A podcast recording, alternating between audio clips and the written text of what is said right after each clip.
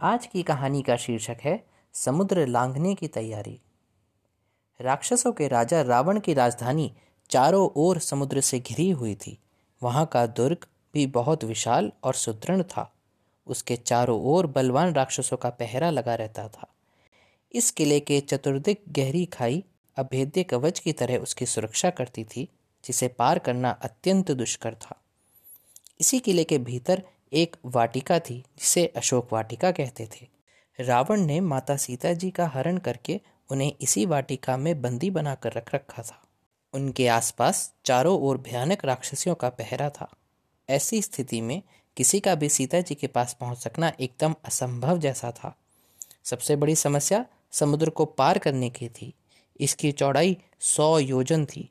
बिना इसको पार किए किसी के लिए भी लंका पहुँचना असंभव था। सब लोग इस समस्या को लेकर बहुत ही चिंतित थे। अंगत ने सभी मुख्य मुख्य सेनापतियों से समुद्र पार करने के विषय में अपनी अपनी शक्ति और बल का परिचय देने को कहा। अंगत की बात सुनकर वानरवीर गज ने कहा, मैं दस योजन की छलांग लगा सकता हूँ। गवाक्ष ने बीस योजन तक जाने की बात कही। शरभ ने अपनी क्षमता तीस योजन तक बताई। वानर श्रेष्ठ ऋषभ ने कहा, मैं चालीस योजन की छलांग लगा सकता हूँ।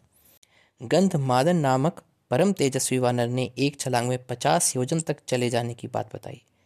मैंद ने बताया कि वह एक छलांग में साठ योजन तक जा सकते हैं। परम बलशाली वानरराज द्वित ने कहा, मैं एक छलांग में सत्तर योजन तक की दूरी पार कर सकता हूँ। वानर शेष सुषेण ने एक छलांग में अस्सी योजन लाग जाने की बात कही। सबकी बातें सुनकर भालुओं के सेनापति जामन ने कहा, अब मैं बहुत बूढ़ा हो चला हूँ। मुझमें पहले जैसा बल नहीं रह गया है। लेकिन मैं एक छलांग में नब्बे योजन तक चला जाऊँगा, इसमें कोई संदेह नहीं है। अंगत ने कहा, मैं एक छलांग में सौ योजन चौड़े समुद्र को पार कर जाऊँगा, लेकिन लौटते समय भी मुझे इतनी शक्ति रह पाएगी, इस बात को लेकर मेरे मन में संदेह है। अंगत की बातें सुनकर जामवन ने कहा, बालीपुत्र अंगत तुम युवराज और सबके स्वामी हो। तुम्हें किसी प्रकार भी कहीं भेजा नहीं जा सकता। अंत में व्रत जामवन ने हनुमान जी को देखा। वे उस समय चुपचाप एक किनारे शांत बैठे हुए थे। जामवंत ने कहा, वीरवर हनुमान, तुम इस तरह चुप्पी साध कर क्यों बैठे हो? तुम पवन देवता के पुत्र हो, उन्हीं के समान बलवान हो। तुम बल, बुद्धि विवेकशील में सर्वश्रेष्ठ हो। तुम्हारी समता करने वाला तीनों लोकों में कोई दूसरा नहीं है। बालपन में ही तुमने ऐसे ऐसे अद्भुत कार्य किए हैं, जो दूसरों के लिए असंभव हैं। लंका जाकर भगवान श्री रामचंद्र जी का संदेश माता सीता जी तक पहुँचाने के लिए मैं तुमसे अधिक योग्य किसी को नहीं समझता। इस सौ योजन चौड़े समुद्र को लांग जाना तुम्हारे लिए कौन सी बड़ी बात है?